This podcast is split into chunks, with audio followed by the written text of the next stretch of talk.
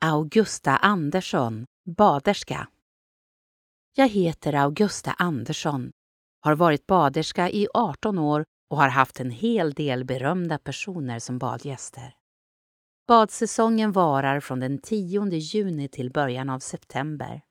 Då går vi upp klockan fem om morgnarna för vi ska vara på badhuset strax efter sex för att värma badgyttjan, spola badrummen, städa med mera. Arbetet med badgästerna börjar klockan sju på morgonen och håller på till klockan åtta på kvällen. Alltså 13 timmars gnidning, massage, borstning med mera i upphettad luft, utan avlösning och utan någon middagsrast. Totalt 14 timmars arbetsdag. Vi får kasta i oss en bit smörgås och en skvätt mjölk så gott vi hinner under någon tillfällig stund mellan badningarna. Och sen ska ju maken och hemmet också ha sitt. Men vi är kända för att alltid vara vänliga och välvilliga och gladlynta.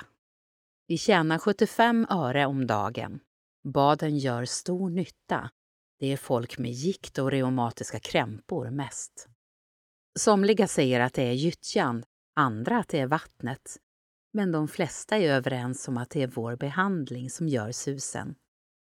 Våra nävar och tummar är berömda över hela landet och kan knåda bort den värsta verk och de ondaste knutor.